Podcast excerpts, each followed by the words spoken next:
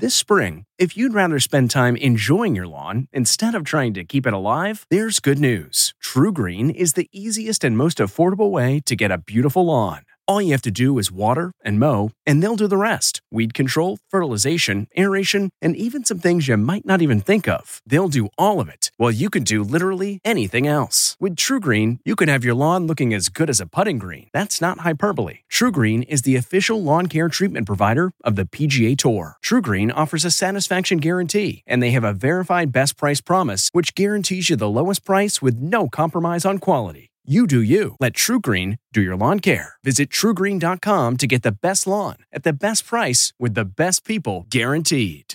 This episode is brought in part to you by Audible, your go to destination for thrilling audio entertainment.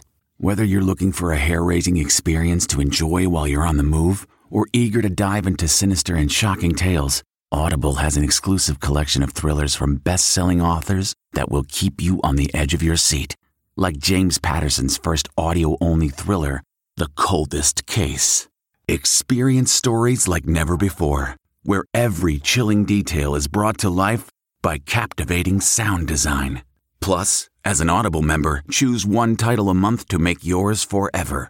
And now, new members can try Audible free for 30 days. Just visit audible.com slash WonderyPod or text WonderyPod to 500, 500. That's audible.com slash WonderyPod or text WonderyPod to 500 500.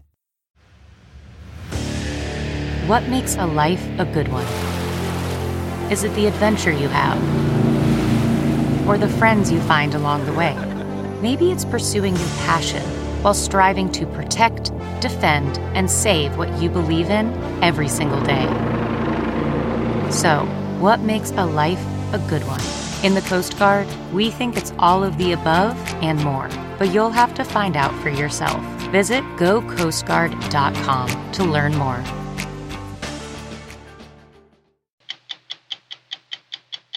Tonight on 60 Minutes Presents, Revisiting the Past.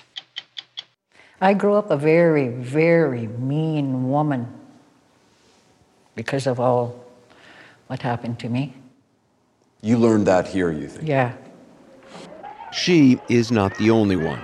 More than 150,000 children were sent to residential schools, which Canada's first prime minister supported to, in his words, sever children from the tribe and civilize them. My name was number 65 for all those years. Just a number. Just the number, yeah.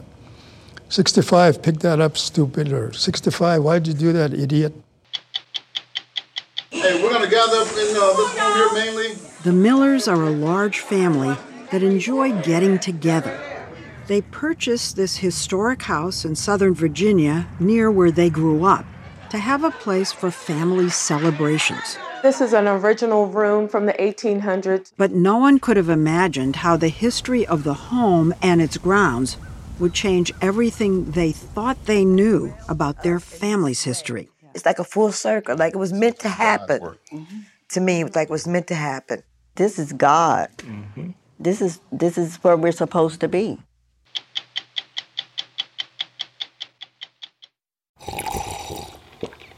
That's not just the sound of that first sip of Morning Joe. It's the sound of someone shopping for a car on Carvana from the comfort of home. That's a good blend. It's time to take it easy, like answering some easy questions to get pre qualified for a car in minutes. Talk about starting the morning right. Just like customizing your terms so your car fits your budget. Mm-mm-mm. Visit Carvana.com or download the app to experience car shopping the way it should be convenient, comfortable. Ah. Worried about letting someone else pick out the perfect avocado for your perfect Impress Them on the Third Date guacamole? Well, good thing Instacart shoppers are as picky as you are. They find ripe avocados like it's their guac on the line. They are milk expiration date detectives. They bag eggs like the 12 precious pieces of cargo they are. So let Instacart shoppers overthink your groceries so that you can overthink what you'll wear on that third date. Download the Instacart app today to get free delivery on your first three orders while supplies last. Minimum $10 per order. Additional terms apply. Good evening. I'm Lesley Stahl. Welcome to 60 Minutes Presents. Tonight, revisiting the past, we'll look at stories from history that carry lessons for the present. We begin with our story of Canada's unmarked graves. In May 2021, when archaeologists detected what they believed to be 200 unmarked graves at an old school in Canada, it brought new attention to one of the most shameful chapters of that nation's history. Starting in the 1880s and much of the 20th century, more than 150,000 children from hundreds of Indigenous communities across Canada were forcibly taken from their parents by the government and sent to what were called residential schools.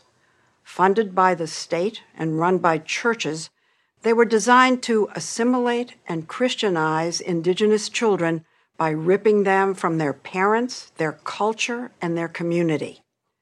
The children were often referred to as savages and forbidden from speaking their languages or practicing their traditions.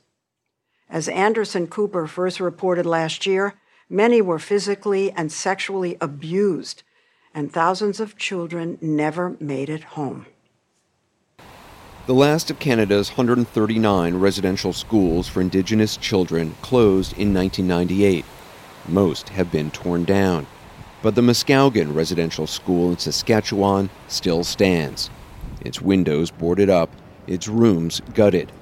A reminder to a nation that would rather forget a three story tombstone for generations of children who died here. Sometimes I wish it would be gone for all what happened here. You wish this had been torn down? Yeah, I could hear everything in here, what was done. It lingers. Leona Wolf, who comes from the Muskowekwan Reserve, was five years old when she says she was taken from her home in 1960.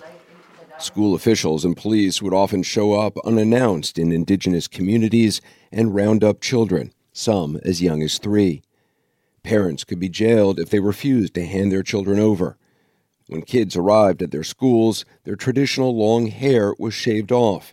If they tried to speak their language, they were often punished. They put me in a little dark room like that. And they'd shut the door and then they'd take off the light. All I had to look through was this much light, like I was in jail. She says the abuse many kids at Muscowequan suffered from the Catholic priests and nuns wasn't just physical. Father Joel was fondling the girls here. A, a priest, Father Joel, was fondling girls. Yeah, this used to be sick bay. This they used to have a bed here. And he would take girls into the bed. Yeah, my cousin. He took your cousin in here. How old was she? Yeah, she was only eight. I grew up a very, very mean woman because of all what happened to me. You learned that here, you think? Yeah. She is not the only one. More than 150,000 children were sent to residential schools, which Canada's first Prime Minister supported to, in his words, sever children from the tribe and civilize them. For much of the 20th century, the Canadian government supported that mission. This report aired in 1955. They learn not only games and traditions, such as the celebration of St. Valentine's Day, but the mastery of words. The idea for the schools came in part from the United States. In 1879, the Carlisle Indian Industrial School opened in Pennsylvania, where this photo was taken of Native American children when they first arrived. This is them four months later. The school's motto was Kill the Indian, Save the Man. Consequently, ours was kill the Indian in the child. Kill the Indian in the child. Mm-hmm. That was the guiding principle here in Canada. Yeah. Chief Wilton Littlechild, who's Cree was six years old when he was taken to this residential school in Alberta. Then, he says, he was given a new name. My name was number 65 for all those years. Just a number? Just a number, yeah. 65, pick that up, stupid, or 65, why'd you do that, idiot? What does that feel like at six years old to be called a number? Well, I think that's where the trauma begins, not just the physical abuse, psychological abuse, spiritual abuse, and worst of all, sexual abuse. You were sexually abused? Yes. I think that's where my uh, anger uh, began as a young boy. Chief Littlechild says he was able to take some of that anger out on the school's hockey rink. He won a scholarship to university and graduated, eventually going on to a distinguished career in law. But his story is the exception. They didn't kill my spirit, so I'm still Cree. I'm still who I am. I'm not 65. My name is Maikan Motil. So they didn't kill my spirit. In 2008, after thousands of school survivors filed lawsuits, the Canadian government formally apologized for its policies. It also set up a $1.9 billion compensation fund and established a Truth and Reconciliation Commission that Chief Littlechild helped lead. For six years, the commission heard testimony from survivors across the country. And she put me underwater, slapping me and hitting me slapping me and hitting me and punching me and punching me and holding me underwater, pulling my hair. And I thought, God, she's going to kill me. I'm going to die. First day of school. We, as little boys and little girls, we lost our innocence. In 2015, the Commission concluded what happened was cultural genocide. It identified more than 3,000 children who died from disease due to overcrowding, malnutrition, and poor sanitation, or died after being abused or trying to run away. A government study in 1909 found the death rate in some schools was as high as 20 times the national average. Most schools had their own cemeteries, and sometimes when children died, their parents were never informed.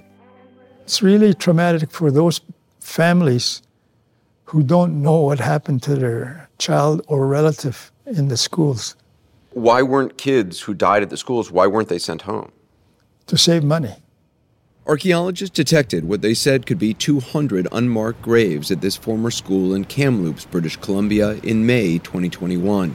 Weeks later, a further 751 unmarked graves were detected across from the former Marieval Residential School on the Cowessess Reserve in Saskatchewan.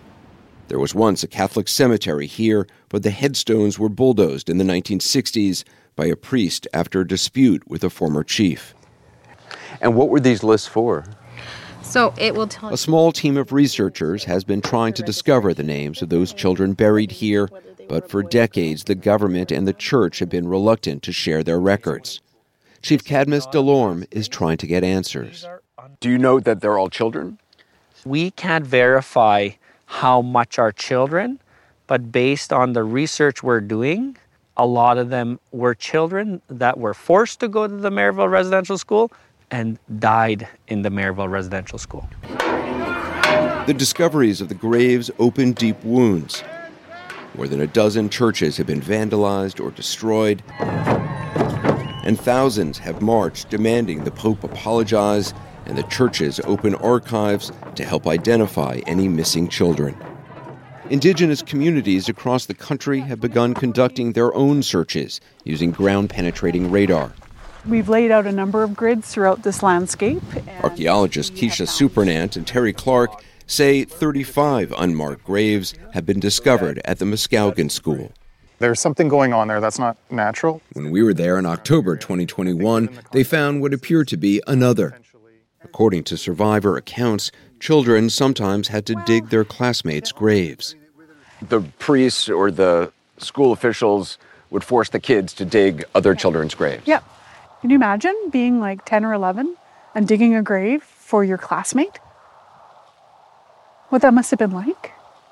Kisha Supernant says the search for unmarked graves will continue for years. This is very emotional work. It's very devastating work. It's heartbreaking for everyone who's involved. You we feel also, that too? I do. Our communities still feel the impacts of these institutions in our everyday lives we're way overrepresented in, in child welfare and adoptions and, and foster care. We're way overrepresented in the prisons. You can draw a direct line with that to these places and the pain of that that has been passed on from generation to generation. I started school here in 1958. Ed Bitternose, who's Cree understands that pain. He was eight years old when he was taken to the Muscowequan school. His parents lived within sight of the school, and when he tried to run away, he says the priests forced him to kneel on a broom handle for three days.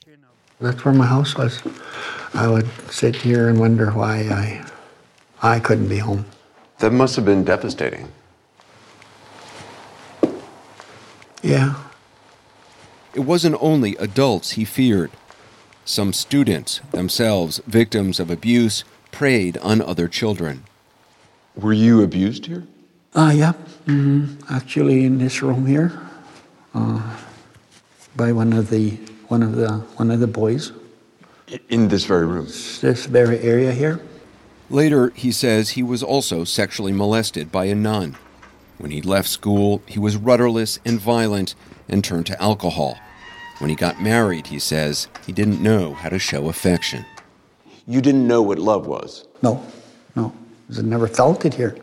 I didn't start saying I loved her until we were married about 40 years, and then I was very careful how I said it. You didn't say to your wife for 40 years that you loved her? Mm-hmm. Yeah. He says his life changed when he began rediscovering his Cree culture. Raising buffalo and sharing traditional knowledge with children brought healing and finally an understanding of the word love. You can say that now. I can say that now. And it feels good. And we st- I still joke with my wife about that. Uh, don't say that too loud, you know. So you can say it, you just don't want to say it too loud. Yes, uh-huh, yeah. Okay. uh, You know what? It's better than nothing. yes, that's what she says. As for Leona Wolf, her life and the lives of her children and grandchildren have been plagued by violence and substance abuse. Intergenerational trauma, she says, that began the day her own mother was sent to school at Muscowequan. Did you see the impact of this place on your mom? Yeah. How? By drinking a lot, being mean to me, and it impacted us. Me and my brother and my siblings. What had was done to her, she passed on to, To you. me. And Yeah. what was done to you and others here was passed on to my children. This is why sometimes I go into my rage of anger and I cry. because it all it was all done to us, all of us. But it's gonna stop now. You know, it is. You believe that? I I am gonna I'm breaking the cycle with my great grandchildren. Hail Mary, full of grace, the. Leona Wolf has returned to her traditions as well. Walking the halls of Muscowequan, she began to sing Hail Mary, a prayer she was forced to learn here long ago. Now she sings it her own way. That's not how you sang it here when you were in school, though, was it? No. You made peace with the Virgin Mary Yeah, by and I singing made that song. peace with myself. Since our story first aired, Pope Francis traveled to Canada for what he called a penitential pilgrimage. He apologized and begged for forgiveness for the deplorable abuses Indigenous people suffered in residential schools.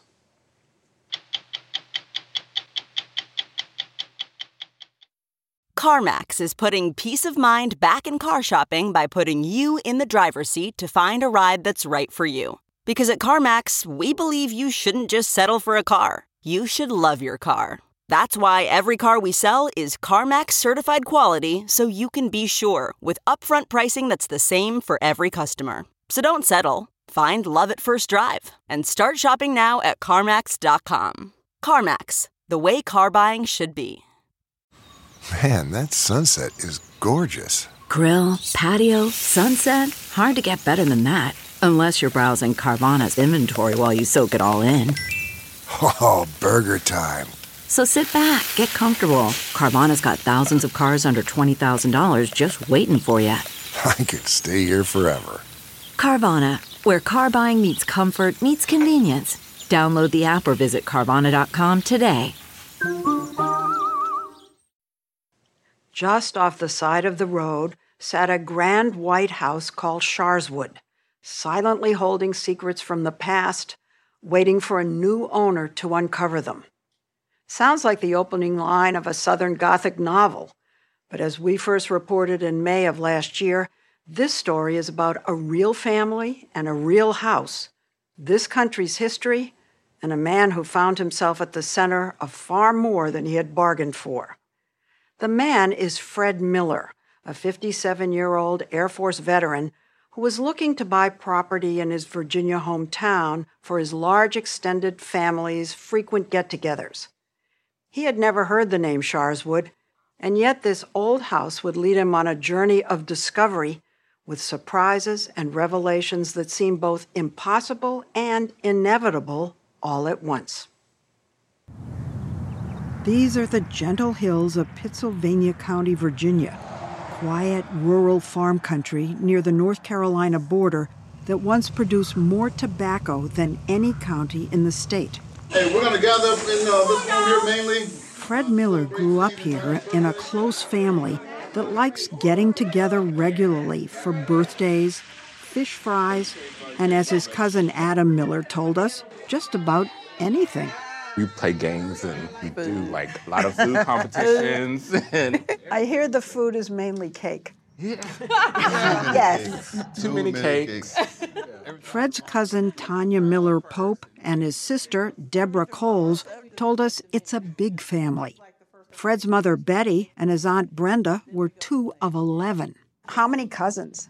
Oh, oh, oh, oh my god. oh, no. Oh, oh, At least a hundred. So no wonder Fred needed to find Yes. a big Exactly.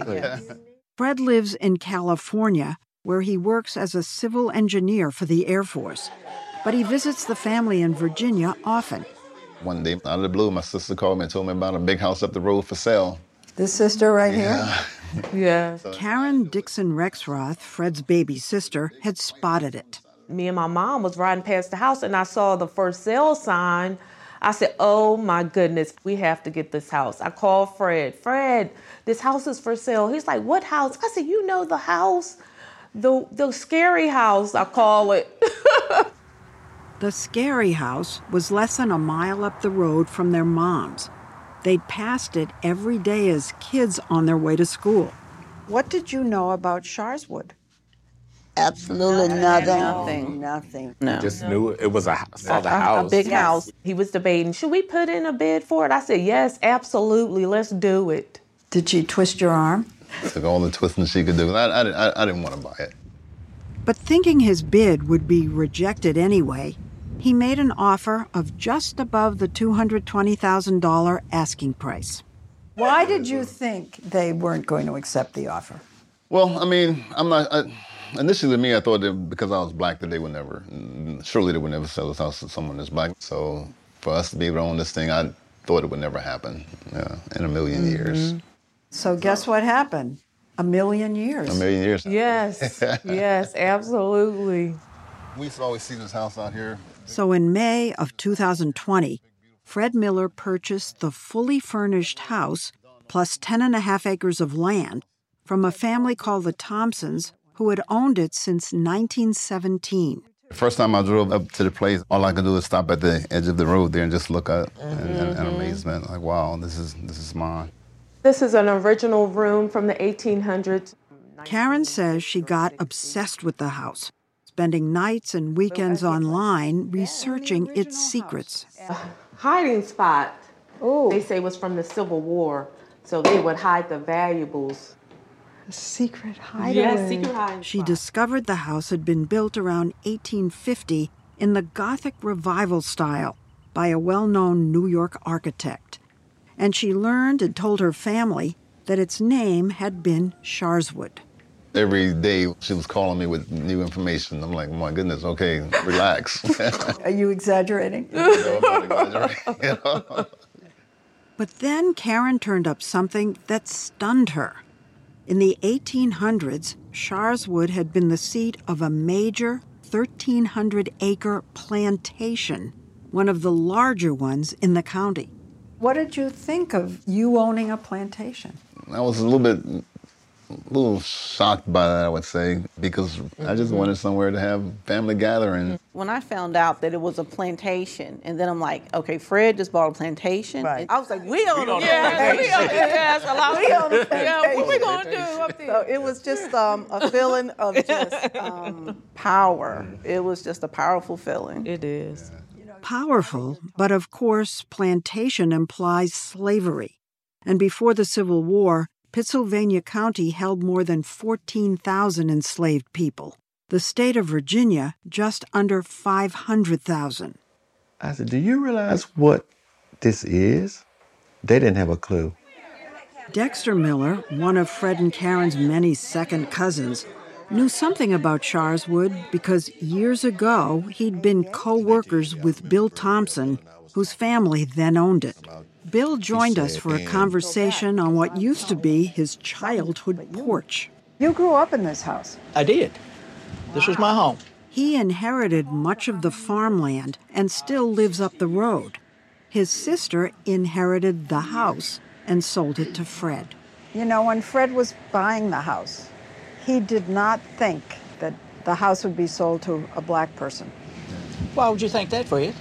Um, probably because, you know, it's, I mean, we are in rural Virginia, right? Well, this is true. For years, Dexter and another second cousin, Sonia Womack Miranda, had been trying to piece together the Miller family's origins, a notoriously difficult task for African Americans because records are hard to come by, especially before 1865. It really was a hobby. It was addictive. It, it was addicted. It You were really like was. Private eyes. Yes. And the land records is They'd been able to trace the whole Miller clan back to one woman. it's Dexter's great grandmother. It's my great great grandmother, Sarah. Sarah Miller. Mm-hmm. Yes. They had found a picture of Sarah Miller, This is Sarah right here. This is and they'd gotten hold of her death certificate, which showed that she'd been born in Pittsylvania County in 1868, just three years after the end of the Civil War.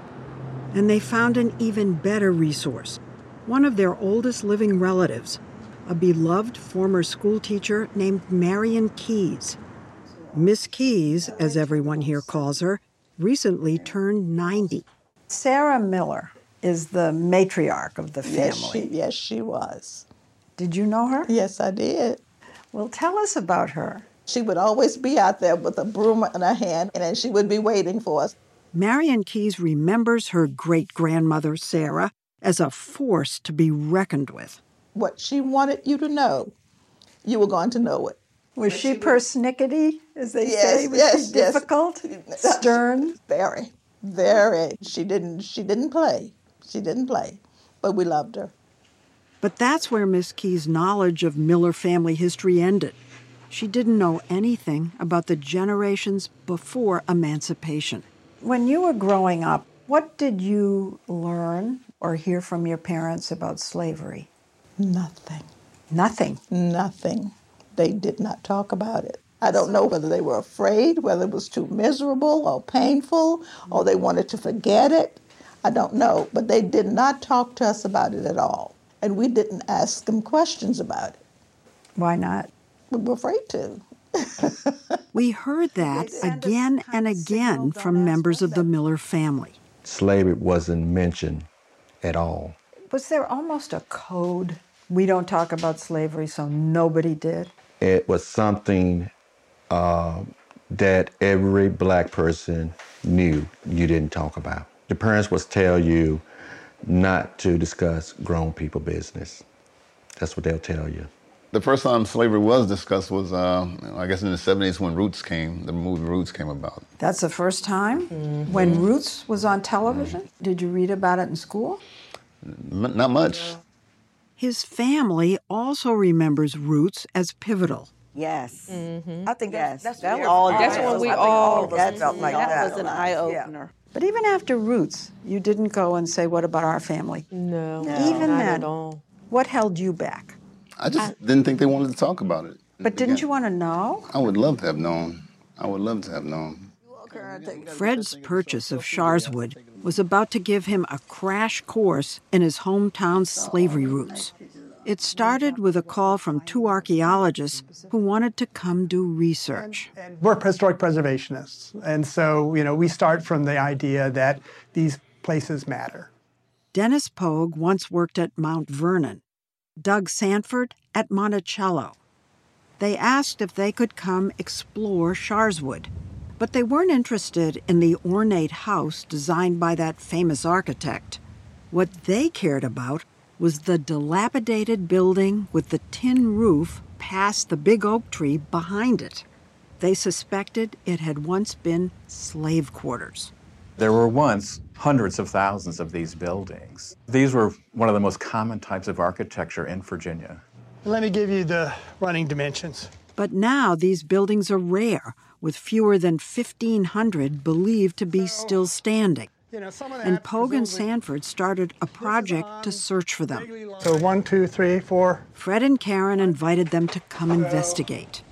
They examined, measured, and searched for clues. You can see the siding is. They showed us some of what they found. These are the kind of nails that we expect to see on buildings before 1800. Handmade wrought nails. Handmade? You can actually see the hammer strokes on the head. Is this the original siding? These are remnants of the original siding, absolutely. Okay.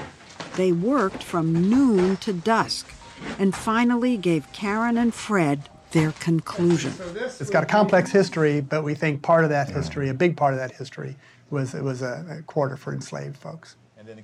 They say it's one of the best preserved they've seen. They believe it was originally built in the late 1700s as a house for a white family That's where the original door was. and was later divided into two separate single room slave dwellings. Two families. Yeah, one household here, another enslaved household over there. It just showed that it was two different worlds. This Mhm. front big beautiful world here and lavish, and you go right behind the house and it was a whole different story. It's kind of crazy for me just to even walk around out there. Do you own that? Do you own the slave house too? I own the slave house. I do. It's mine. Wow. Fred Miller's purchase continues to surprise his family and intrigue historians.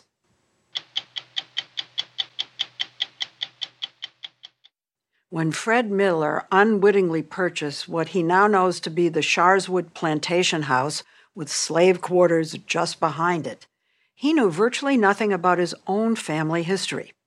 He'd always assumed his ancestors had been enslaved, but it felt to him like an unknowable part of a distant past. Learning about his great grandmother, Sarah Miller, whom his mother had known as a child, piqued his interest. So when he found out her house was still standing, just a few miles away from Sharswood, he asked his mother, Betty Dixon, to go there with him. All right, we're gonna walk down through here. Betty's grandmother, Sarah, had been the first of their ancestors to be born into freedom shortly after the Civil War. Last time I saw this cabin, it had no light, no electricity. Betty remembers visiting and spending the night here with her grandmother and cousins. Whoa. What is the one room? Sarah's house didn't look much bigger than the slave dwelling, just a single room with a smaller one above it, and no indoor plumbing. Come a long ways, huh? Sure did. Glad I didn't have to live in here. Well, had to make it work. You want a piece of this wallpaper to take with you? Yeah. I hope the landlord don't say nothing. Oh, Lord, there you go.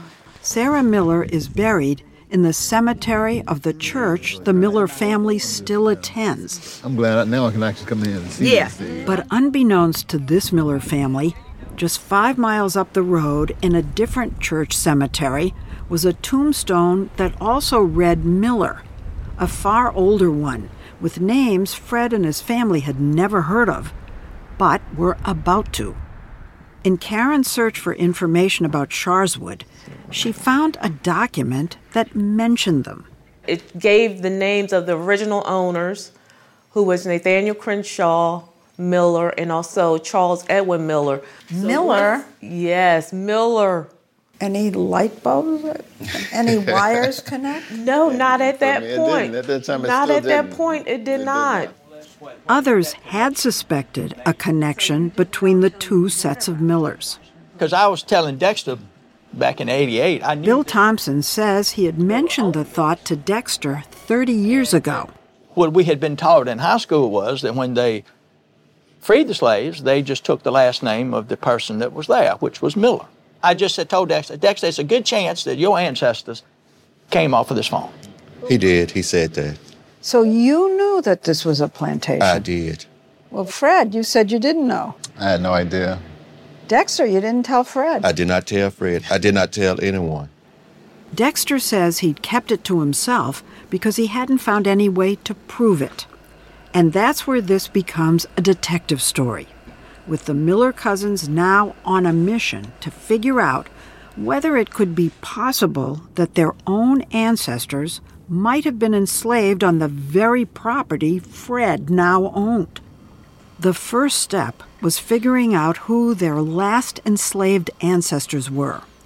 And Sarah Miller's death certificate held the answer the names of her parents, David and Violet Miller, who would have been adults at the time of emancipation. Did you know anything about them? Not at all. Not at all. I didn't know anything about them. We didn't. Even Marion Keys, who knew Sarah Miller, had never heard their names. Nothing. Wow. Sure didn't. I just, I, I want everybody to know. Enter Carice Luck Brimmer, a local historian and genealogist. Karen reached out to her to see if she could help. What are the special challenges looking for the ancestors of African Americans? African Americans were not listed by name until the 1870 census. So before that, they were just a number. I mean, if they were enslaved, they yes. weren't listed at all. So, really, you're just looking for any type of tips and clues that you can. She started by looking at 1860 records for Sharswood's then owner, NC, for Nathaniel Crenshaw Miller. There he is. NC Miller, right there. Okay. Yeah, he had 58 slaves here. But with only age and gender listed, you have enslaved people 69, 44, 34, and not a single name. No There names. was no way of knowing whether Violet and David were among them.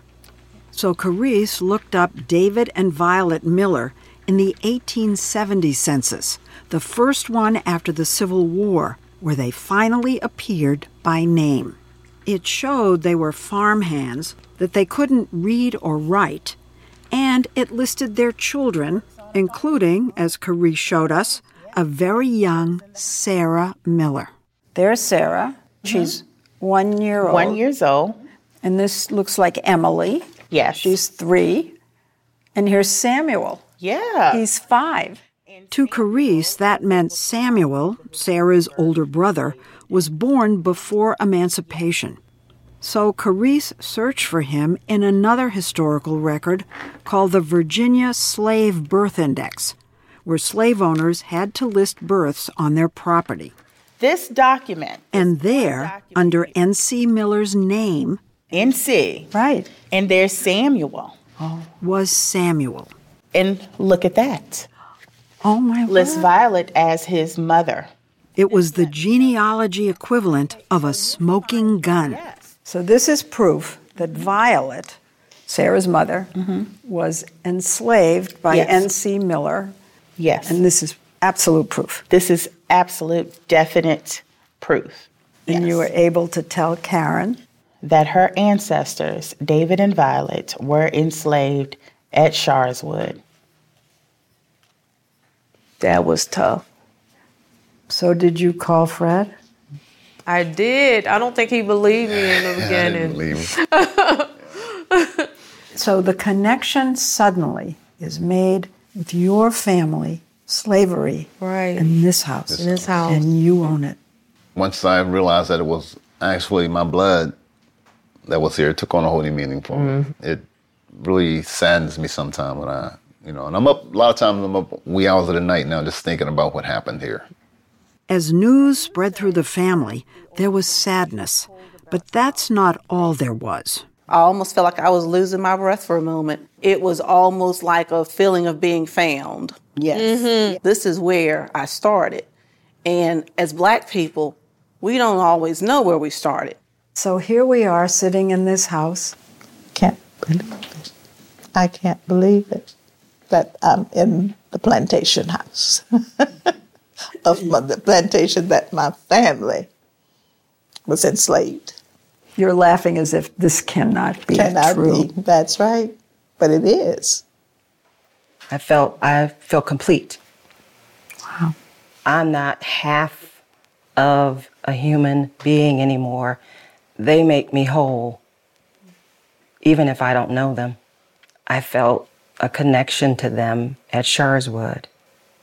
I touched the tree. I hugged the tree.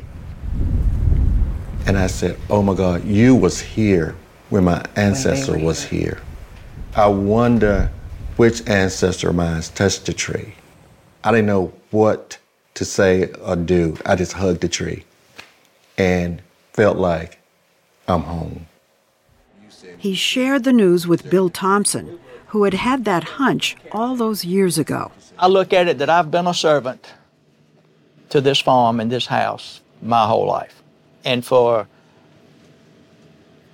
the Miller family to come back home to my home, our home, Our home, absolutely. it's great. It's a celebration of, of coming home. This is God. Mm-hmm. This is this is where we're supposed to be. It's like a full circle, like it was meant to happen. Mm-hmm. To me, it was like it was meant to happen. The Millers also see the hand of their ancestors in all of this. I think there had to be because I mm-hmm. did everything. I did everything in my power to make this fail. Did not make it happen. Yeah. I tried to mess it up at every angle. Yeah, it like that. But those ancestors had one more surprise in store. With all the revelations, there was one question that continued to gnaw at Dexter. Where were his enslaved ancestors buried? So last winter, he asked Bill. I said, Bill, is one question that's been bothering me. Where is the slave cemetery? He said, Dexter, uh, it's right over there. I said, right over where? He said, you see those trees over there? So did you just go right up there We went right up there. The trees Bill Thompson pointed to, just beyond Fred's property, sure didn't look like a cemetery. That is, until you start to look closely. Is that one of the? That's one. That's one of them right there. Oh that's my God. headstone. As you can see, this is the um, indention right there. Um, the headstone there. Maybe this is the footstone on the other end. Yeah. There's always seemed like to be there's one. Yeah, absolutely. Poking up through the leaves all around us were pointed rocks, some small, some medium sized. No names, no engraving, just plain anonymous markers of many, many lives. Wow. This is astonishing. It it's is. kind of overwhelming, isn't it? It is. It really is. I mean, we all live in the same area. We come past this place, and we would not know that our ancestors were right there beside us the entire time. Fred, if you hadn't bought that house? Right. You're right. If I hadn't bought that house, we'd never know. Never. Never. So, how has all of this affected you? It's uh, it's changed me. It's definitely changed me. Um, You ever angry? I get a little, little bit upset sometimes um, when I find out things that I should have known already. Um, Angry at yourself? at myself and at the system because I think that we should have known more. What about the school system? Should have known more. Family? Should have known more. Mhm. Absolutely. You want the story of slavery told. I want the story of slavery told.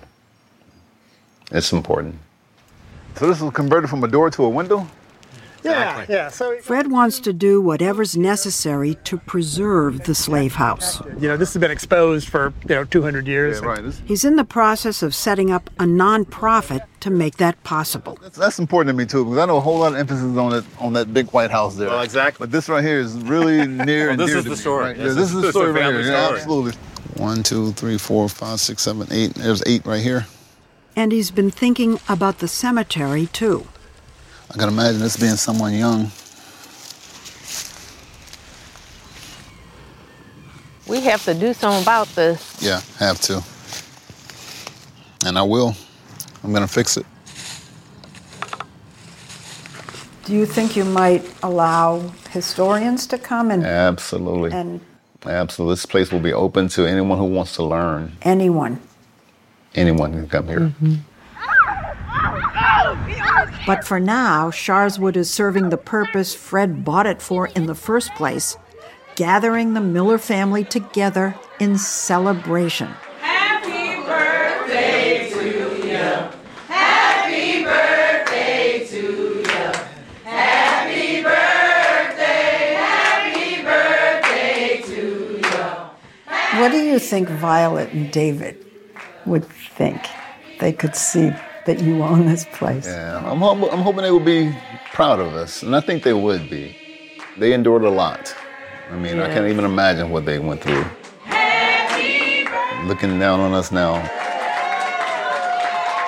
they must be smiling at us. Since our story first aired, Fred Miller took a new job in Virginia to be closer to his family. He has set up a nonprofit Sharswood Foundation to maintain the slave quarters and cemetery and has begun offering tours of the house. Okay, picture this. It's Friday afternoon when a thought hits you. I can spend another weekend doing the same old whatever, or I can hop into my all new Hyundai Santa Fe and hit the road. With available HTRAC, all wheel drive, and three row seating, my whole family can head deep into the wild. Conquer the weekend in the all new Hyundai Santa Fe. Visit HyundaiUSA.com or call 562-314-4603 for more details. Hyundai, there's joy in every journey. The comfort of your favorite seat is now your comfy car selling command center, thanks to Carvana. It doesn't get any better than this. Your favorite seat's the best spot in the house. Make it even better by entering your license plate or VIN and getting a real offer in minutes. There really is no place like home. And speaking of home, Carvana will pick up your car from yours after you finalize your offer. Visit Carvana.com or download the app and sell your car from your comfy place. Tonight's stories invited us on a journey to revisit the past. As is true of so many history lessons, our looks at both Sharswood and Canada's residential schools resurrected painful and shameful eras. But other parts of those stories pointed ways to progress and healing. The late David McCullough, who chronicled so much of our history, wrote, History is who we are and why we are the way we are. We hope tonight's broadcast has helped illuminate some of each. I'm Lesley Stahl. We'll be back next week with another edition of 60 Minutes. Listen to the 48 Hours podcast for shocking murder cases and compelling real life dramas from one of television's most watched true crime shows. Go behind the scenes of each episode with award winning CBS News correspondents and producers in Postmortem, a weekly deep dive. Listen to 48 Hours wherever you get your podcasts.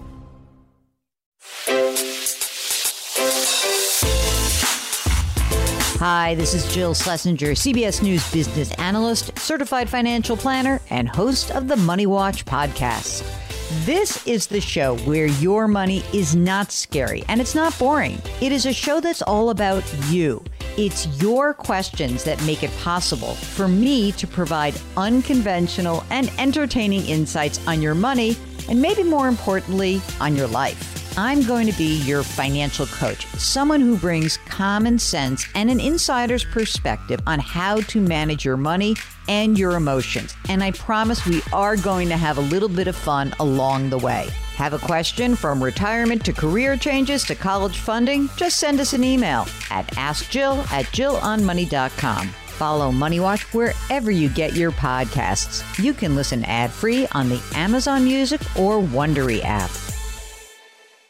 It was the biggest scandal in pop music. The stars of Milli Vanilli, the Grammy-winning multi-platinum R&B phenomenon, were exposed as frauds, but none of this was their idea. So whose idea was it? Enter German music producer Frank Farian. He saw the success of acts like Michael Jackson and Prince, and he wanted in, no matter the cost. So he devised the perfect pop heist. Two once in a lifetime talents who were charismatic, full of sex appeal, and phenomenal dancers. The only problem? They couldn't sing. But Frank knew just how to fix that. Wondery's new podcast, Blame It on the Fame, dives into one of pop music's greatest controversies and takes a never before heard look at the exploitation of two young black artists. Milli Vanilli set the world on fire, but when the truth came out, Rob and Fab were the only ones who got burned. Looking back now, it's hard not to wonder why did everyone blame them and not the man pulling the strings? Follow Blame It on the Fame, Milli Vanilli, on the Wondery app or wherever you get your podcasts. You can binge all episodes of Blame It on the Fame early and ad free right now by joining Wondery Plus.